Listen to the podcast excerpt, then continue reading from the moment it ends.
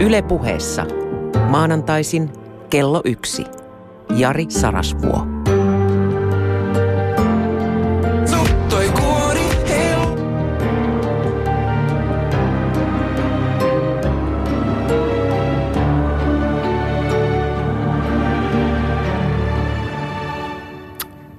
Niin.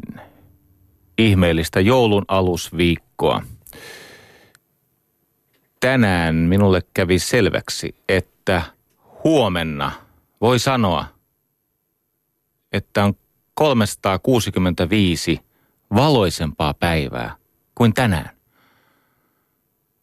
Miksi 365? No kun on karkausvuosi. Muuten olisi 364. Mutta huomenna on semmoinen päivä, että on aika monta sataa päivää putkeen valoisampi päivä kuin on tänään. Ja eh, jos jostakin voi riemuita, niin siitä. On paljon muitakin riemun aiheita. Ja yksi niistä on se, että yksinäisyydestä voi selvitä. Tämä lähetys joulun kunniaksi on omistettu yksinäisyydestä kärsivillä – Moni meistä tietää, että yksinäisyys tuottaa kipua samalla tavalla ja samassa osassa aivoja kuin missä me muutenkin aistimme ihan fyysisen kivun. Se siis lopulta kehollistuu. Tämän lähetyksen aikana käy selväksi, että yksinäisyyden hinta on karmea ja siitä huolimatta siitä voi selvitä – Mä tapasin kirjakaupassa ristiriitaisessa tilassa olevan naisen. Hänellä oli kirjani kädessään ja hän oli tulossa äh, niin kuin kohdalleni jonossa äh, saadakseen nimikirjoituksen tähän kirjaan omistuksen.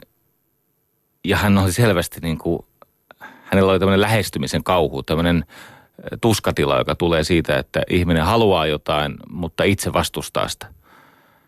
Tämä on vähän sama kuin jotkut ovat väittäneet kokevansa siis naimisiin mennessään siellä kirkon tällä alttarikäytävällä lähestyessään sitä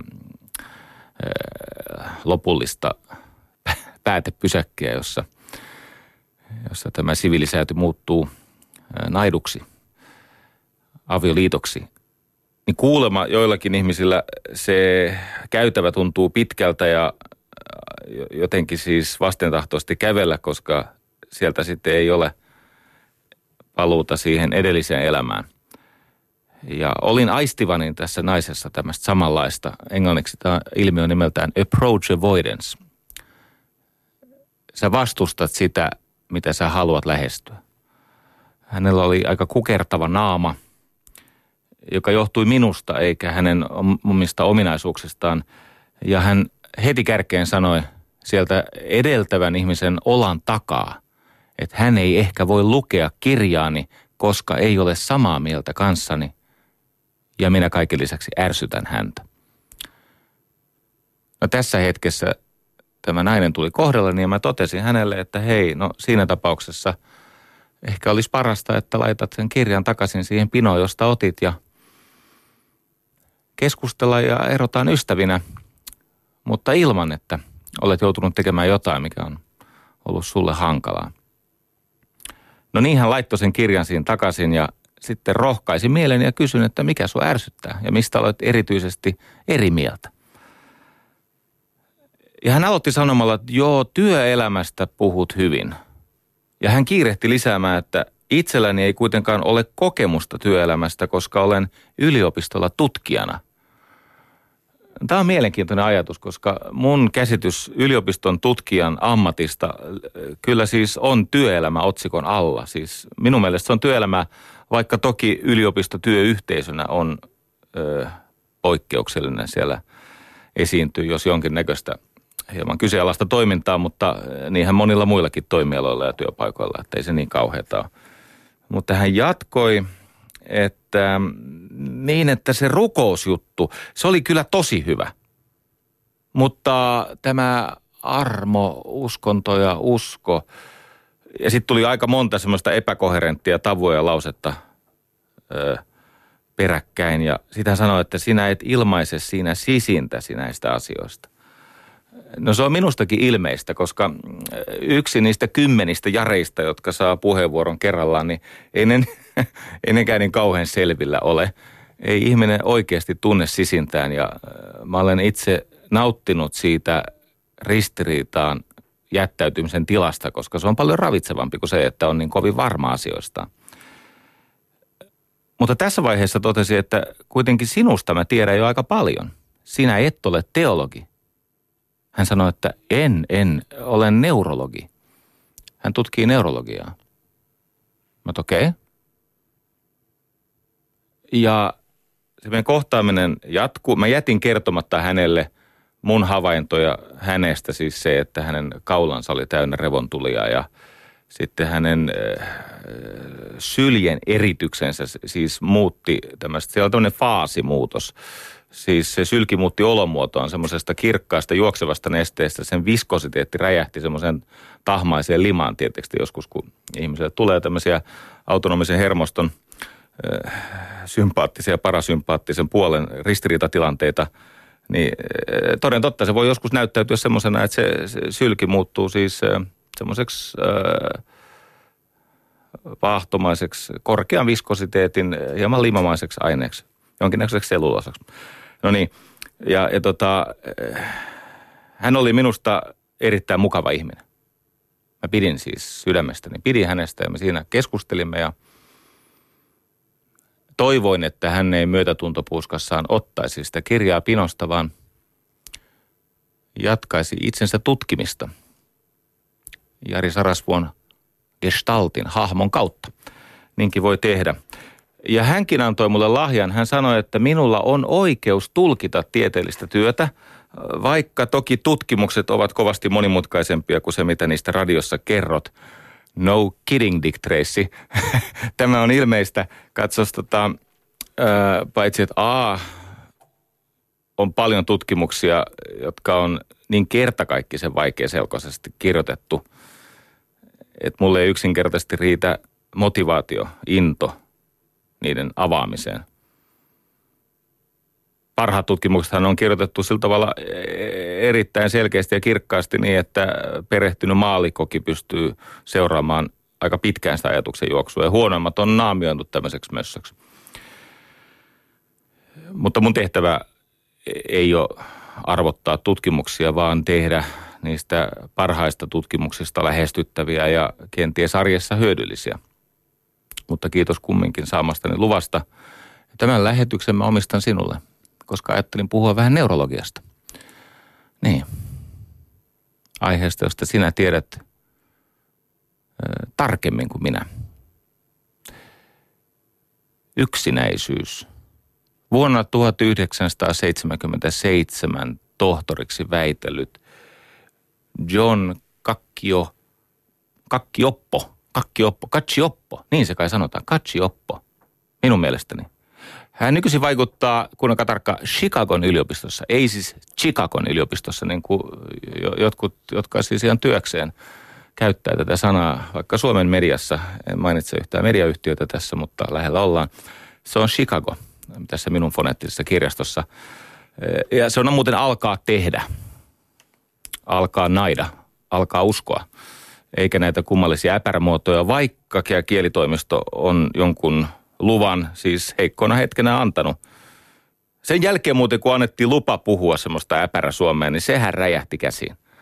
Odotan kauhulla, milloin Yleisradion siis TV-uutis Pia Pasanen sanoo sen väärin. Et, sä et muuten petä mua. Pia, jos joku, joka tuntee Pian tai on hänen työyhteisössään tai jos vaikka Pia itse kuuntelee, niin please, se, eikö niin, eh, ensimmäinen infinitiivi, siis perusmuoto siitä verbistä. Jatketaan. John Katsioppo. Ei ole muuten nauruaihe se, mikä tulee seuraavaksi. Siis yksinäisyys tappaa, mutta ennen kuin sä kuolet siihen, niin se on tehnyt susta tyhmän. Tällä en tietenkään halua yleistää enkä vielä vähemmän loukata, mutta yksinäisyydellä on aivan hirvittävät vaikutukset ihmisen elämään. Yksinäisyys lisää dementiariskiä. Se tekee unesta tällaista hyvin pirstaloitunutta, huolestunutta unta. Siellä aivoissa nämä mekanismit, jotka monitoroi myös nukkuvan ihmisen ympäristöä, ne on tämmöisessä kiihottuneessa tilassa nämä HPA, sydämit – ja semmoisesta niin kuin normaalipäivän tapahtumien kulusta, pienistä pettymyksistä, lievistä huolista tulee yöaikaan mörköjä. Me, jotka olemme joskus kärsineet tämmöisestä hylkäämisdepressiosta, tämmöisestä anaklittisesta depressiosta, niin meillä on yhteinen kokemus. Kun on kova stressitila, niin me alamme keskellä yötä käydä oikeutta omien tekojemme ja arvojemme puolesta – paitsi että se yksinäisyys pirstaloi unta, niin se estää aivoille semmoisen välttämättömän adenosiinihuhtelun. Me emme siis pysty puhdistautumaan niistä päivän tapahtumista. Ja sillä on todella paljon ikäviä vaikutuksia aivoihin ja ihmissuhteisiin ja kehoon ja elämään. Tulehdukset riistäytyvät käsistä. Siis ne äh, ihmisen geneettiset äh, toiminnot, jotka vaikuttavat tähän tulehdusaineenvaihduntaan, ne reagoivat siihen yksinäisyyteen niin voimakkaasti, että ihminen on tulehduksessa koko aika. Niin kuin tiedetään, niin tulehdus taas vaikuttaa siis syöpäriskiin ja sydän- ja veritautiriskeihin ja näihin metaboliseen, siis aineenvaihdunnan näihin oireyhtymiin. Immuniteetti heikkenee. Yksinäisten ihmisten immuniteetti on heikompi. Tilanne pahenee. Meillähän on siis tämä eh, kehollinen keho, siis tämä, missä me aistimme kipua ja nautintoa niin kuin kehotasolla, mutta sitten meillä on myös sosiaalinen keho. Ja näiden yhdistelmää kutsuttiin ennen kärsimyskehoksi. Se on se, minkä kautta me aistimme tunteita. Nyt tämä sosiaalinen keho siis tarkoittaa meidän ihmissuhteita ja tunneelämää eh, suhteessa itseemme ja toisiin ihmisiin. Kaikki tunneelämä muuten on ihmissuhteita – vaikka sitä ei tule aina ajatelleeksi, mutta myös suhde itseen on ihmissuhde. Niin tässä pätee, että nämä esimerkiksi niin kuin hylkäämisen pelon ja yksinäisyyden ja hyödyttömyyden synnyttämät kokemukset kertakaikkisesti ne keikkaa tämän meidän systeemin. Se ilmenee esimerkiksi tällä tavalla näin, että yksinäisyydestä kärsivä ihminen on arkisissakin sosiaalisissa tilanteissa äh, niin kuin puolustus- ja hyökkäyskannalla. Hän on siis helposti defensiivinen. Hän on, hän on niin kuin varpaillaan. Hän on hyvin varuillaan ja se, mitä ihminen eniten tarvitsee, on myöskin se, mitä hän luonnostaan siinä tilanteessa pelkää johtuen tästä neurologiasta, jossa nämä aivojen vanhat osat ja sitten nämä – uudet osat riitelee. Se aivojen mantelitumake, se amygdala, jossa me käsittelemme varsinkin stressaavia tunteita siellä vanhassa osassa, siellä syvällä vanhassa osassa aivoja. Ja sitten on tämä aivojen tämä uusi osasto, se, se uusi aivokuori, missä on taas nämä sosiaaliset tulkinnat. Tämä mm, niin kuin etuotsalohko – on niitä vähän muuallakin. Tämä on monimutkaisempi asia, niin kuin uusi ystäväni tietää. Niin nämä aiheuttavat siis semmoisen tilanteen, että me olemme sosiaalisessa tilanteessa, kun olemme yksinäisyydestä kärsiviä, niin me olemme helposti hyökkääviä, kärjekkäitä, puolustuskannalla, ylivarautuneita ja käyttäydymme semmoisella tavalla, että se ei houkuta – lähestymään tai kiintymään tai ystävystymään. Mutta samaan aikaan jatketaan tämä sama ajatusta. Yksinäistä ihmistä on helppo hyväksikäyttää. Jos nimittäin joku pääsee tämän ensimmäisen puolustuslinjan läpi, niin yksitä, yksinäinen ihminen on huijattavissa. Hänen tunteensa ovat leikkikaluja. Ne on tosi yksinkertaisia mekanismeja, josta aion sitten puhua vuoden ensimmäisessä lähetyksessä, kun omistamme lähetyksen – neljäs ensimmäistä aivopesulle, niin ne mekanismit on yksinkertaisia ymmärtää, koska ihminen on niin suojaton itseltään.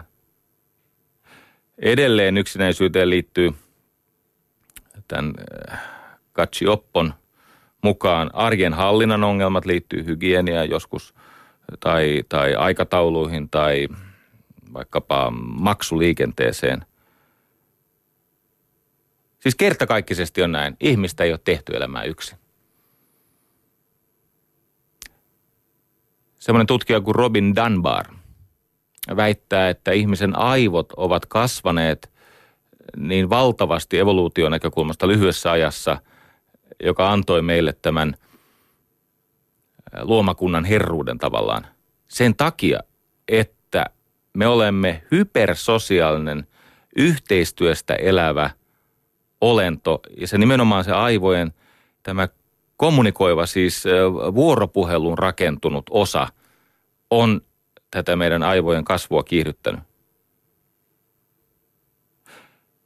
Muinainen tutkimus jo toissa vuosisadan lopusta, tämä Emily Durkheim, jossa hän totesi, että sosiaaliset velvollisuudet rokottavat ihmistä itsetuholta ja itsemurhilta – ja sitten tässä Durkheimin tutkimuksessa oli myös tämmöinen havainto, että myös sellaiset ihmiset, jotka kokevat sosiaalisen kanssakäymisen sietämättömän ahdistavana ja stressaavana ja raskaana ja pelottavana, mutta he joutuvat tekemään sen silti. He hyötyvät suuresti niistä omien velvollisuuksien täyttämisestä, vaikka se on niin tuskaisaa. Nyt me lähestymme jo sitä tämän ajan ongelmaa. Katso, kun ennen velvollisuudet eivät olleet neuvottelun kohteena. Siis velvollisuudet olivat asioita, jotka meille sysättiin ja parhaan kykymme ja onnekkuutemme tukemana me niitä velvollisuuksia sitten kunnioitimme. Mutta nyt meillä on vapaus. Vapaus paeta, vapaus hyökätä, vapaus tehdä mitä milloinkin mielijohde sinut ajaa tekemään. Meidän suhde velvollisuuksiin tässä ajassa, jos vertaisiin runsaan sadan vuoden takaisin aikaan, se on kertakaikkisesti eri. Ihmisen ei tarvitse olla hyödyksi enää. Ennen ei ollut vaihtoehtoa. Tämä ajatus siitä, että ihmisen tehtävä on rakentaa yhteiskuntaa ja sitä tehdään palvelemalla lähimmäistä, missä ikinä muodossa tämä työ tapahtuukaan, niin se ajatus oli itsestäänselvä, kiistämätön lähtökohta silloin, kun meidän sosiaaliset mallimme ovat syntyneet, mutta tänä päivänä se ei tietenkään ole näin. On helppo eristäytyä, paeta, syrjäytyä. Ja sen voi tehdä nykyisin myös niin kuin viihtyen – Eli että on mahdollista pelata itsensä semmoiseen tilaan, jossa ei välttämättä ole ihmiskontakteja, paitsi sen pelin kautta, jotka muuten sinänsä ovat kontakteja muiden joukossa. Ne eivät ole ihan sama asia tietenkin se kuin se, että sä näet ihmisen ja haistat hänet ja kosketat häntä. Mutta se on paljon parempi kuin se, että ei ole näitä. Meidän elämä on nykyisin täynnä yksinäisyysansoja – esimerkiksi se, että on mahdollista olla toimeton tai joutilas, vaikkapa vaan sen takia, että vituttaa. Se on yksinäisyysansa. Se alkaa viattomasti, se päättyy surkeasti. Runkkaaminen. En vastusta masturbaatiota, itse asiassa suosittelen sitä varsinkin meille miehille, tai itse asiassa suosittelen sitä kaikille. Miehille muun muassa siitä syystä, että ehkäisee eturahossyöpää – ja naisille ihan vaan sen takia, että kun se masturbointi hermottaa tätä, tämä nyt ei tainnut olla tämän kerran aihe, mutta totean vaan, että molemmille hyödyksi. Ja, mutta mä tarkoitan siis sellaista, kun siitä tulee äh, sijaistoiminto ja siitä tulee semmoinen valheellinen maailma siitä runkkaamisesta, johon sä pakenet aina, kun sä haluat hetken helpotuksen tai unen päästä kiinni tai jotain, joka ei enää edes kiihota, mutta on ehdollistanut sut siihen pakoon. Mässy. Siis tämmöinen hillitön, usein sokeria ja rasvaa liittynyt viihdesyöminen. Tai ylipäänsä turruttava viihde tulee se sitten televisiosta tai tietokoneelta. addiktiot ovat nykyisin piilopaikka toiselta ihmiseltä ja itseltä. Aikaisemmin tällaisia ei ollut samalla tavalla tarjolla, tietenkään. Tämä John Cacioppo toteaa järisyttävällä tarkkuudella. Hän on muuten no, kymmenkunta vuotta sitten kirjoittanut kirjan yksinäisyydestä ja sen vaikutuksesta ihmisyyteen. Hän toteaa, että me emme ole yksilöitä. Me olemme, se on illuusio siis se yksilöllisyys. Se on vaan tämmöinen kuvitelma itsestä. Me olemme kertakaikkisesti toinen toisissamme kiinni. Me, tämä erillisyys on itse asiassa kaikenlaisen kärsimyksen ja tuskan lähde. Totta kai me tarvitsemme hetkiä, jolla me olemme yksin, mutta e, emme niin, että se on meidän se pääasiallinen tilamme. Oikeasti me olemme yhtä. Oikeasti me kuulumme toinen toisillemme. Ja vasta sen sosiaalisen roolin – täyttämisen, myötätunnon, hyödyksi olemisen, yhteisen kauneuden rakentamisen. Ihmiset tarvitsevat paitsi kokemusta kauneutta, he tarvitsevat yhteisöllistä kokemusta kauneudesta. Kun Tuure Kilpeläinen ja Kaihon Karavaani Akrikolan kirkossa tänä iltana laulavat, ja Tuure Kilpeläisen saarna on hymyilevä Apollo. Oi onnellinen, joka herättää niitä voimia, hyviä voisi – Oi ihmiset, toistanne ymmärtäkää, niin ette niin kovat oisi. Miksi emme me kaikki yhtyä vois, ja yksi jos murtuis, muut tukena ois. Oi ihmiset, toistanne suvaitkaa. Niin suuri, suuri on maa. Kun se tuure tätä tekee tänä iltana se Agrikolan kirkossa, ja he laulavat käsittämättömällä tuonpuoleisella kyvyllään, merkittävä osa sitä kokemusta tulee yleisöstä, yhdessä olosta. En kiistä, etteikö yksin kuunneltu musiikki voisi olla vaikuttavaa, mutta kaikki me tiedämme, että yhdessä kuunneltu musiikki on vaikuttavampaa. Ihmissuhteet ovat niin kuin vahvistin. Mutta ne ovat myöskin tämmöinen tota, palosuoja, eriste. Suojaavat meiltä pahalta ja, ja vahvistat hyviä tunteita. Meidän varsinainen evoluutioasemme on tietenkin myötätunto, luottamus toinen toisiimme ja näistä kumpuava korkoa korolle yhteistyö.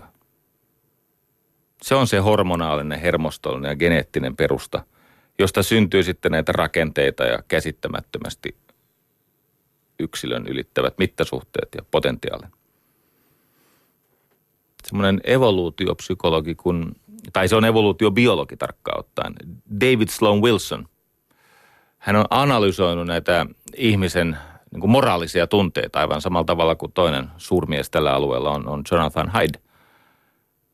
Ja hän on tiivistänyt näin, että se, mikä meidän käsityksen mukaan toisessa ihmisessä on hyvää, tulee siitä, että me näemme, että tämä toinen ihminen välittää itsestään ja muista – me arvostamme ihmistä moraalisesti, jos hän välittää itsestään ja muista.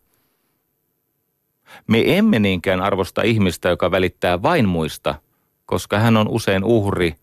Hän palvelee itsensä tämmöisen periferiaeläimen asemaan. Me haluamme nähdä, että ihminen välittää itsestään. Hän siis pitää itsestään, pitää elämästään, arvostaa, on kiitollinen, kantaa itseään ryhdikkäästi – hoitaa omat asiansa ja saa siitä kuuluvat palkkiot. Sen lisäksi täytyy välittää muista. Tämä on siis hyvä ihminen. Tämän David Sloan Wilsonin evoluutiobiologin mukaan, kun hän on tutkinut aivojen toimintaa, että miten me arvotamme toista ihmistä. Ja kuuntele tarkkaan. Jos hyvä ihminen välittää itsestään ja muista, niin paha ihminen välittää itsestään muiden kustannuksella. Siinä on se ero. Pahuus ei ole sitä, että sä välität itsestäsi, mutta et maksata sitä muilla, vaan nimenomaan sitä, että sä välität itsestäsi muiden kustannuksella. Ja kun meissä on tämä narsistisen depression taipumus, eli siis tämmöinen hylkäämiskokemuksesta syntynyt sanomaton tyhjyys, joka tulee siis siitä, että ihminen ei suostunutkaan luopumaan siitä, jota hän ei koskaan ollutkaan saanut tai jota ei ole tarkoitettu pysyväksi. Tämä on tämä Julia Kristevan ajatus. Julia Kristeva. Pätevä. Tyhjyyden ja kauhun tila, joka tulee siitä, että me emme luovu siitä, joka ei koskaan ollutkaan meidän. Ja sitä tyhjyyden tilaa ei voi täyttää kuin yhteys toisiin ihmisiin.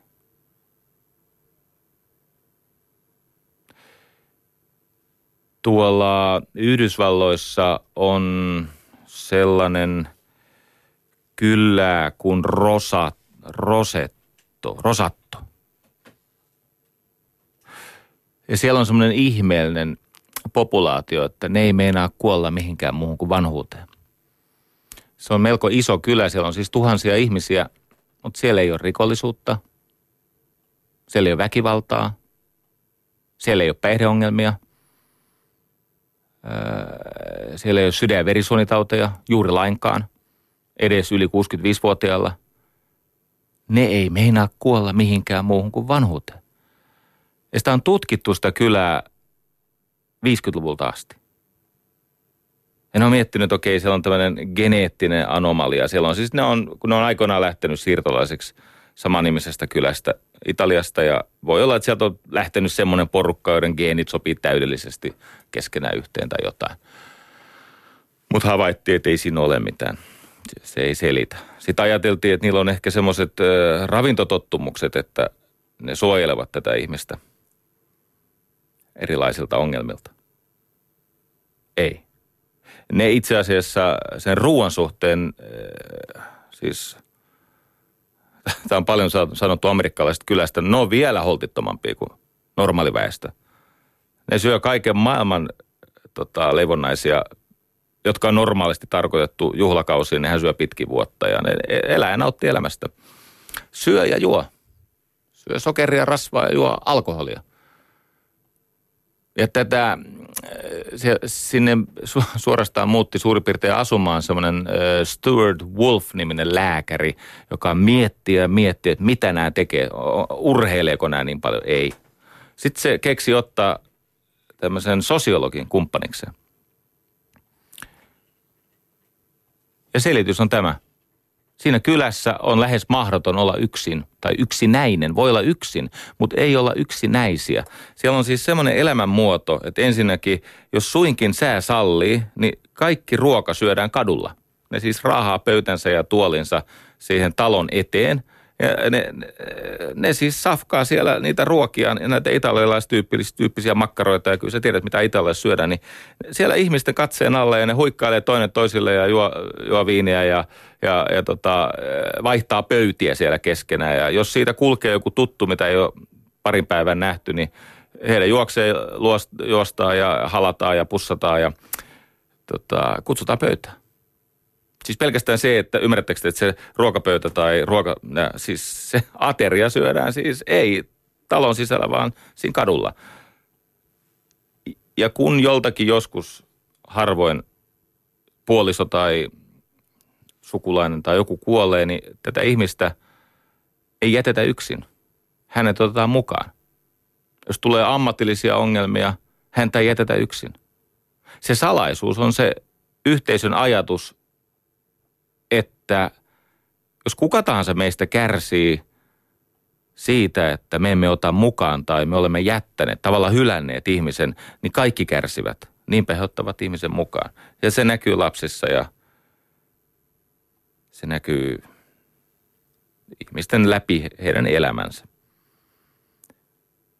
Tästä on hienosti kirjoittanut Malcolm Gladwell kirjassaan Outliers. On se avaintarina – mulla on semmoinen vimma, että mun tekisi mieli todistella näillä prosenttiluvuilla, että kuinka paha asia se yksinäisyys onkaan. Ja eikö niin, että jos lihavuus lisää kuolin, ennenaikaista kuolemariskiä 20 prosenttia ja alkoholi lisää 50 prosenttia enemmän, eli 30 prosenttia, niin yksinäisyys lisää vielä alkoholiakin 50 prosenttia enemmän, eli 45 prosenttia. Ja mitä yksinäisempi on ihmisen olo, sitä enemmän hän alta, antaa valtaa siis kaikelle, mikä teoriassa voisi häntä uhata. Ei ole mitään väliä, kuinka etäisiä nämä uhkakuvat on. Ja se, mitä ihminen menettää aivojensa käytössä, on nimenomaan kyky tuntea empatiaa, samaistua sen toisen ihmisen kokemukseen ja taustaan ja elämäntarinaan. Ne sosiaaliset aivot ymmärrettävästi näivettyvät. On ollut paljon tällaista ihan asiallistakin tutkimusta siitä, miten yksinäisyys periytyy. Ja sitten on sanottu, että osa siitä yksinäisyydestä on perinnöllistä, mutta, mutta tota, nyt kun mä luin tätä varten taas ison määrän erilaisia tutkimuksia, niin joo, temperamentti, tämä tavallaan syntymäasenne, syntymäfiilis tässä maailmassa, kun hedelmöittymisen hetkellä pidetään aivokuoriarpajaiset ja sanooko sun sydän maailmalle kyllä vai ei, niin se on totta kai geneettistä – se on täysin periytyvää. Se, mikä sillä hetkellä niissä arpajaisissa samoista vanhemmista eri lapset voivat ilmentää erilaista temperamenttitaipumusta, mutta sama perimä heillä on, vaikka siellä on paljon tätä vaihtelua. Mutta itse se yksinäisyys ei ole temperamenttikysymys. Ujojen ei tarvitse olla yksinäisiä, estyneiden ei tarvitse olla yksinäisiä. Edes tällaisten sisäänpäin kääntyneiden tai sosiaalisesti ää, niin kuin raskautettujen, edes niin kuin vaikkapa Asperger-tyyppisestä käyttäytymisestä kärsivän ihmisen ei tarvitse olla yksinään. Tästä on olemassa hieno vertauskuva. Ennen on ajateltu niin, että geenit on niin kuin pianon kielet ja koskettimet, joista se musiikki sitten tulee, eikö niin? Ja sitten itse kullakin meistä – niin meillä voi olla tämmöinen muovinen lasten lelupiano tai aivan mahtava konserttiflyykeli, eikö niin? Siis siinä on vaihtelua. Jotkut on vain ihan hirveän älykkäitä ja jotkut on, niin kuin minä, keskinkertaisia. Ja äh, jotkut, eikö niin? Jotkut lihoa helposti, jotkut pysyy aina tai pitkään ihannepainossa, kunnes lasku tulee sunkin kohdalle. no yhtä kaikki, totta kai se genetiikka siellä on sattumaa ja siellä on sellaisia asioita, mihin ihminen tietenkään ei voi vaikuttaa. Mutta tämä ajatus siitä, että geenit on niin flyygelin kielet ja koskettimet, josta se musiikki tulee. Ja sitten ainoa kysymys on se, minkä tasoinen flyygeli sulle annettiin. Lasten lelupiano vai se mahtava konsertoflyygeli. Se ajatus on vanhentunut. Nykyisin ajatellaan, että ympäristö ja oma toiminta suhteessa ympäristöön, se on se pianisti, joka soittaa. Ja totta kai se musiikki tulee edelleen siitä flyygelistä – mutta se, miten nämä geenit ja tämä meidän kokonaisuus siinä ilmentyy, niin se on paljon monimutkaisempaa kuin se, mitä joskus sitten syntymähetkellä meidän puolestamme päätettiin.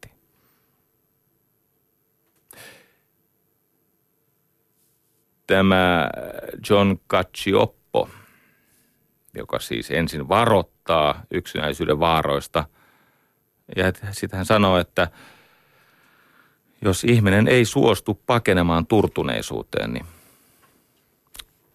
hän voi tunnistaa sen yksinäisyyden erilaiset kehitysvaiheet ja tämmöiset, että mitä kaikkia muotoja se saa. Hän voi ymmärtää itseään siinä tilanteessa ja sen jälkeen hän voi ottaa vastuuta. Kerron ihanan tarinan. viikko sitten maanantaina mä törmäsin nuoreen naiseen, 30-vuotiaaseen naiseen, kaunis kuin mikä. Ja hän herätti minussa siis, voi olla, että tämän kuluvan vuoden 2015 yhden suurimmista ilon tulvahduksista. Olen nimittäin tuntenut tämän naisen jo vuosia – ja kun tapasimme, niin hän ei ollut happy camper. Hän oli truly fucked up. Hän, hän, hän siis oli tämmöinen liikkuva äh, sosiaalisen ja kehollisen kärsimyksen näytelmä. Hän ei pitänyt itseään arvokkaana. Hän kavahti kosketusta. hänellä oli erittäin voimakkaita kehollisia reaktioita kaikkiin semmoisiin tilanteisiin, jossa oli jännitettä. Joko läheisyydestä syntyvää jännitettä, muistakaa, että läheisyys on stressitila, ja niin kuin innostus on stressitila. Mutta myöskin semmoinen tilanne, jossa piti keskustella jonkun työn sisällöstä ja sen työn esimerkiksi tekemisestä uudella tavalla.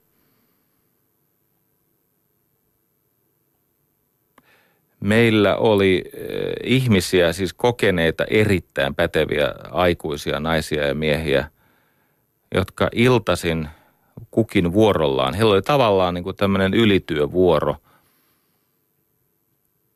He seurasivat tämän itkevän nuoren naisen, silloin noin 25-24-vuotias. Hän itki kaiket illat siellä meidän työpaikalla. Omaa kelvottomuuttaan ja päivän virheitä, jotka hän oli paisuttanut aivan jättiläismäiseksi. Ja sitten joku näistä meidän rakkauden kulkukoirien alfauroksista tai naaraista meni tämän ihmisen luokse, kun hän oli saanut sen pahimman vaiheen itkettyä niin kuin voimin ulos, niin meni sitten lohduttaa ja se oli aina kolme tuntia. No jaa, ei aina kolme tuntia, kerran kaksi. Yhtä paljon, siis kaikki se oli aika niin kuin runsasta, oli siis työlästä ja tietenkin me sitä teemme mielellämme ja vapaaehtoisesti, koska se on oikein. Mutta siihen liittyy siis hirveä määrä kärsimystä. Ja sanomattakin on selvää, että tämä nuori nainen oli yksinäinen ja mielestään arvoton, kelvoton. Hänelle oli muuten sanottu, siis hänen isänsä oli sanonut, että Mä tuun aina pitämään sun isosiskoa sua läheisempänä, rakkaampana, tärkeämpänä.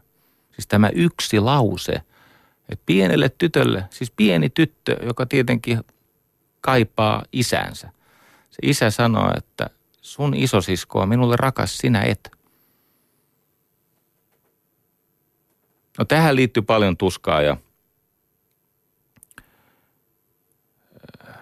Siis inhimillistä raskautta, mutta samaan aikaan taistelutahtoa ja pyrkimystä eteenpäin. Ja hän hoiti työnsä hyvin ja hän oli tietenkin rakastettu ja arvostettu, mutta kyllä se oli raskasta ja vaikeaa.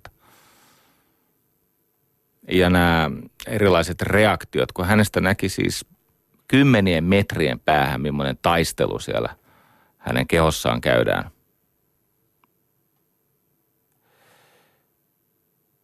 No aikanaan meidän tiemme erosivat. Minä lähdin omille teille, niin hän lähti omilleen ja viime maanantaina me tapasimme. Ensimmäistä kertaa muutamaan vuoteen.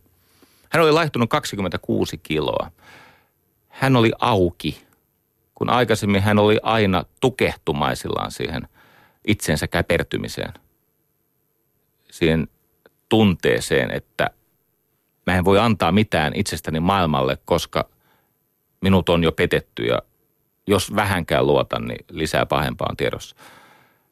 Hän on kaunis kuin mikä. Me halasimme, ja mä tunsin, kun mä olen hänet tuntenut tietenkin aikaisemmin, mä tunsin, että hän pystyy siinä hetkessä hyväksymään sen ohikiitävän läheisyyden hetken. Se, se oli minulle sanomattoman vaikea asia. Mä soitin hänelle tänään ennen tätä lähetystä. Kysyäkseni, että mitä on tapahtunut, koska kuitenkin siis vuosia tehtiin töitä yhdessä ja tämän asian kanssa molemmat tahoillaan panivat parhaansa peliin ja päästiin eteenpäin, mutta ei mitään sen kaltaistakaan, mitä nyt näkyy. Niin hän sanoi mielenkiintoisesti, ja tämä onkin hänen lahjansa kuulijoille. Hän sanoi, että eräänä päivänä häntä alkoi vituttaa tarpeeksi. Tämä on tärkeä. Joskus on hyvä suuttua, siis kun sanotaan, että viha ei ole hyvä asia. Kyllä se joskus on. Joskus se viha on se, että se käynnistää sinut. Se, sä havahdut siihen, että tämä ei ole oikein. Tämä ei ole hyvä. Tämä on hirveätä. Ja hän sanoi, että kun hän summasi isoäitinsä elämää, joka kantoi tätä arvottomuuden kirousta, jos mahdollista vielä raskaammin kuin hän, oman äitinsä elämää ja nyt oma elämänsä vuorollaan – ja siinä on kolme naista, kolme sukupolvea. Hän vaan päätti, että ei jumalauta enää. Makso mitä makso. Mä en tässä arvottomuuden ja tyhjyyden siinä, no, kauheassa tilassa suostu elämään. Sitten hän alkoi laittaa asioita nurkka kerrallaan kuntoon. Niin, kuin, niin, että voisi olla onnellinen ja hengittää vapaammin ja esimerkiksi se, että se jatkuva, raastava itse inho, joka liittyy omiin lihoihin, että se hellittäisi. No kun semmoisesta 166 senttisestä varresta ottaa 26 kiloa pois nuorella iällä, niin ihminen on erilainen. Ja sitten kasvoilleen sallii sen avoimen, uteliaan, herkän ihmisen ilmeen. Sen sijaan, että sulla on semmoinen savinaama tai semmoinen jäykistynyt, kauhusta jäykistynyt ilme. Me keskustelimme puhelimessa ja hän sanoi, että niin, että se isä teki väärin, mutta hän oli yksinkertainen ihminen, joka ei siinä hetkessä ymmärtänyt, miten pitkään tollainen lause toisen ihmisen elämässä vaikuttaa. Hän antoi anteeksi isälle. Ja mä yritän kuvata nyt, miten pieniä ne asiat on. Hän tietenkin asuu yksin, niin kuin olen vähän niin kuin vihjannut tässä. Hän laittaa kalenteriin tämmöisiä rasteja, siis mitä minun tulee tehdä, jotta oloni jatkuisi näin hyvänä ja, ja ilo saisi vielä enemmän tilaa omassa elämässäni. Ne on tämmöisiä. Menen yksin kahvilaan. Se voi kuulostaa jostakin ihan naurettavalta, mutta minusta se ei ollut.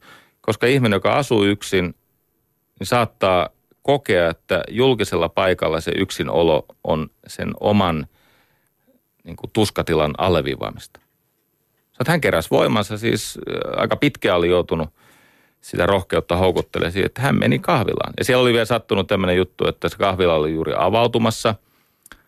Ja ystäväni kysyi tältä kahvilan pitäjältä, että hän voi auttaa siis niiden tuolien kantamisessa. Oli siis kesä ja oli semmoinen sää, että voi istua ulkona.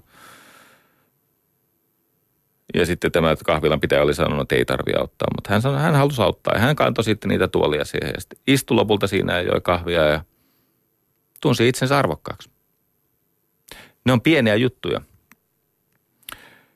Ystävät, yksi näistä on erittäin vaikea auttaa. Ja itse asiassa, jos yksinäinen ihminen, joka kärsii siitä tilastaan niin, että hän on kuolemanvaarassa, jos ei hän halua tulla autetuksi, niin ne sinun hyvää tarkoittavat lähestymisesi vain lisäävät sen toisen ihmisen tuskaa. Mutta jos se ihminen tämän minun ystäväni kertoman tarinan mallin mukaisesti eräänä päivänä on perkele saanut tarpeeksi. Eikö niin? Et ei niin kuin äidilläni, ei niin kuin isoäidilläni, ei sitä mitä mä kannan, nyt riittää. Ja varmaan siellä on jotain geneettistä ja sitten siellä on sitä henkilöhistoriaa ja siellä on sattumaa ja siellä on vaikka mitä. Mutta jos tulee sellainen hetki, että se ihminen toteaa, että mä en halua jatkaa tätä kärsimystä, mä en halua kuolla siihen yksinäisyyteen, tyhmistyä, dementoitua, elää tässä tulehduksessa ja tässä vieraassa kehossa, jonka jokasta lotisevaa liikahdusta mä inhoan. Sen päätöksen jälkeen pienikin yritys auttaa, niin kuin auttaa, eikö niin? Siitä, nyt se apu otetaan vastaan ja sillä tehdään jotain. Mä olin nuori poikani asuin kerrostalossa, jossa siis todistettavasti asuu onnellisempia ihmisiä kuin oma kotitalossa. Tiestikö tämän? Ihmisen on hyvä olla jossakin mehiläis- tai murhaispesää vaikuttavassa, siis kennossa, kennostossa, kerrostalo. Tota, se johtuu siitä, että me olemme yhtä sosiaalisia kuin muurahaiset ja, ja, ja, ja mehiläiset sun muut termiitit ovat. Asuin siis kerrostalossa ja siihen aikaan oli tämmöinen lenkkisauna. Joka lauantai oli lenkkisauna. Tarkoitti siis sitä, että sinne toisilleen ei täysin vieraat, mutta toisilleen siis jossakin määrin tuntemattomat ihmiset. Kukin teki oman lenkkinsä, mitä tekikin. Joku haravoi pihaa ja minä kävin lenkillä. Moni muukin oli käynyt lenkillä, mutta ei varmaan käyty kovin usein yhteislenkillä. Muutaman yhteislenkin muistan. Mutta sen jälkeen saat niinku vieraan, alastoman, vihertävän, harmaan läskin kanssa siellä – lauteella, tiedätkö Ja siihen aikaan meillä oli vielä tämmöinen juttu, mikä on ihan siis mahdotonta nykyisin, että ihan vieras mies saattoi kysyä pieneltä pojalta, mä olisin, jos mä nyt sanon, että mä olin vain 12. Niin 12-vuotiaalta eh, Jarilta kysyttiin, että voitko pestä selkäni. Ja mähän tosi mielelläni pesin. Ja siinä ei ollut mitään kummallista, että siellä pikkupoika pesi vieraiden miesten selkiä. Sitten tuossa miettimään, että kuinka usein mä esimerkiksi, kun mä saatan saunoa mun kavereiden kanssa, kuinka usein me pesemme toistemme selät. Emme ikinä. Tämä nyt tulee tässä suorassa lähetyksessä tämmöisenä äkillisenä oivalluksena. Ennen aikaa pestiin toistemme selkiä. Siis Petri, kyllä vai ei? Eikö niin? Jumalauta. Ei, siis, vai en mä tiedä, onko mä jotenkin niin semmoisessa kusipäisessä porukassa liiku, että siellä ei toisten selkää pestä, mutta mieti itse. Varsinkin siis, että vieras ihminen sanoo sulle, että voitko pestä mun selän, kun itse on hankalaa. Se oli maailman luonnollisia asia. Ja jos satui menemään lenkkisaunaan äitini kanssa, mä olin pikkupoika ennen murrossikään, niin siinä ei ollut mitään kummallista, niin siellä on nämä vieraat naiset saattoi pyytää sama asia. Missä nämä on nämä nykyajan lenkkisaunat, jossa saa pestä vieraan ihmisen selkää? Tai vieras ihminen pesee sun selkää. Toinen asia liittyy tähän. Mä en ehkä kykene ylistämään tarpeeksi tätä varhaiskasvatuksen merkitystä, eli siis päiväkotitoiminnan merkitystä. Se on mun mielestä tärkeämpi kuin neuvola tai peruskoulu, päiväkoti. Mä voin sanoa neljän lapsen isänä – että juu, mun lapset ovat kasvaneet turvallisessa, rakastavassa kodissa, jossa eivät ole joutuneet koskaan todistamaan mitään ikävää. Mutta päiväkoti on silti niin kuin ehkä vanhempiensa perheonnen jälkeen niin parasta, mitä heille on osunut. Ja nyt kun tutkitaan näitä yksinäisyystapauksia erittäin usein sieltä löytyy kiusaamista, joka on alkanut jo eskarissa ja sitäkin aikaisemmin. Jo kolme vuotias tunnistaa, mä oikein luen tämän tekstin, tämä on siis sosiaalipsykologia Tatjana Pajamäen ja psykologian erikoispsykologia. Okei, okay, no se mikäli. Mutta Mari Rautava, päteviä molemmat – jo kolmivuotias lapsi tunnistaa olevansa se, jonka kanssa kukaan ei halua leikkiä. Ja tämä haava saattaa tehdä pesän sen ihmisen sieluun ja mädättää sitä ihmisen sydäntä niin kauan kuin tämä ihminen elää. Tässä tekstissä tämä on siis ryhmästä syrjäytyminen vahingoittaa lasta. Tämä on tämmöinen ryhmätyö. Ovat siis kouluttautuneet keskenään ja mainio teksti. Tatjana Pajamäki ja Mari Rautava.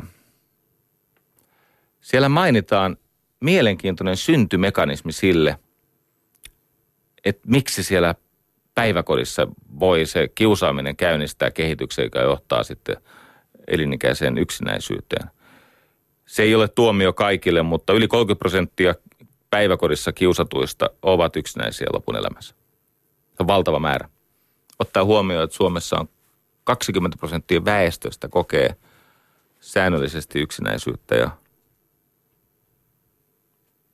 200 000 ihmistä on niin kroonisen yksinäisyyden kourissa, että se kertakaikkisesti rampauttaa heidän elämänsä.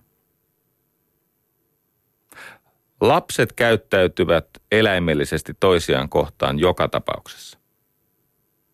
Nämä kiusaamiseen liittyvät viettitoiminnot ovat annettu tekijä. Tämä ulos sulkeminen ja erilaiset nöyrytyksen muodot. Vastuu ei tietenkään ole lapsilla, vaan sataprosenttisesti aikuisilla. Meillä on tämmöinen erikoinen selittävä tekijä sille, minkä takia se kiusaaminen rehottaa nykyisin enemmän kuin aikaisemmin. Ja se johtuu tästä. Aikuiset eivät aina jaksa leikkiä yhtä paljon lasten mukana. Kun tätä on tutkittu, niin on havaittu, että se tapahtuu, se kiusaaminen, joka johtaa yksinäisyyteen aikuisten katseen alla. Mutta kun he eivät ole siinä leikissä mukana, he eivät osaa tulkita niitä hyvin hienovaraisia kiusaamiseen tarkoitettuja signaaleja. Ja toden totta, mä itse muistan esimerkiksi koulusta, kun opettajat eivät viettäneet välitunteja opettajan huoneessa, vaan pihalla, siellä missä pennutkin oli. Ei siellä mitään kiusattu, kun opettajat oli mukana – siellä se Tapiola yhteiskoulussa liikunnanopettaja Juhani Markkanen veti leukoja meidän kanssa ja treenasi, miten tehdään kippi. Hän lupasi muuten kympin liikunnasta jokaiselle pojalle, joka tekee kipin. Se ei ole siis sama kuin kieppi. Kippi. Jos teet kipin, saat kympin. Ja ajateltiin, että no hetkinen, siis normaalisti saa kympin saamiseksi pitäisi juosta kolme tonnia kuupperissa, mutta nyt riittää kippi. Siitä vaan tekemään. Tein muuten. Tota, mutta välitunnit meni siihen siis koko pitkä syksy varmaan varma ihan marraskuun lopussa. Mutta siellä siinä oli meidän mukana. Ja sama, siis kun näissä hyvissä päiväkodeissa ne opet on siellä niin kuin seassa ja ne leikkii ja ne samalla observoi ja ne luo vakautta siihen ryhmään. No edelleen työpaikalla sama asia. Tavoitat sitä ideaa. Jos ne esimiehet on läsnä, ne on, ne on niin kuin yksi porukoista, jos johto on läsnä, niin se on vakaampaa, herkempää. Siellä ei pääse kehittymään näitä kauheita juttuja, että jos ihan siis tällaista, tiedätkö, jos tytöt on ringissä ja sitten siihen tulee se ei-suosittu tyttö, ne tiivistää rinkiä ja alkaa puhua hiljempaa, jotta tämä ulkokehällä oleva tyttö ei kuulisi sitä keskustelua. Tiedätkö tämmöistä? Tai jos sulla on vaikkapa työpaikkaruokala, jossa jossakin pöydässä on valtava naururemakka. Siellä siis nauretaan niin, että meinaa pissakarata. Kunnes tulee se kiusattava siihen vapaalle paikalle. Ja samalla hetkellä, kun hän laskee tarjottimensa, niin se nauru kuolee. Eihän sun tarvitse tehdä mitään muuta kuin se, että se vitsiin liittynyt nauru loppuu. Mutta kun se loppuu kaikilta yhtä aikaa, eikä seuraavaa vitsiä tule, niin miltä mahtaa tuntua siitä ihmisestä, joka kävelee siihen?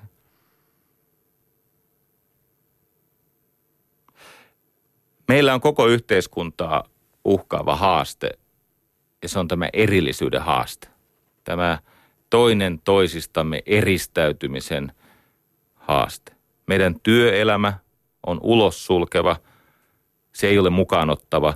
Meidän sosiaaliturvajärjestelmä ei ole mukaanottava – Tämä ei ole tietenkään yleistettävissä jokaiseen työpaikkaan eikä kaikkeen, mitä sosiaalitoimi esimerkiksi tekee. Meidän lastensuojelu ei ole aina tarpeeksi mukaanottava. Mistä tiedän? No mä oon tehnyt sitä työtä. Meillä on tämmöisiä ongelmia, että me, me emme, en, no tietenkin tämä liittyy vähän suomalaisuuteenkin, mutta me emme osaa niin kuin ottaa ihmisiä mukaan.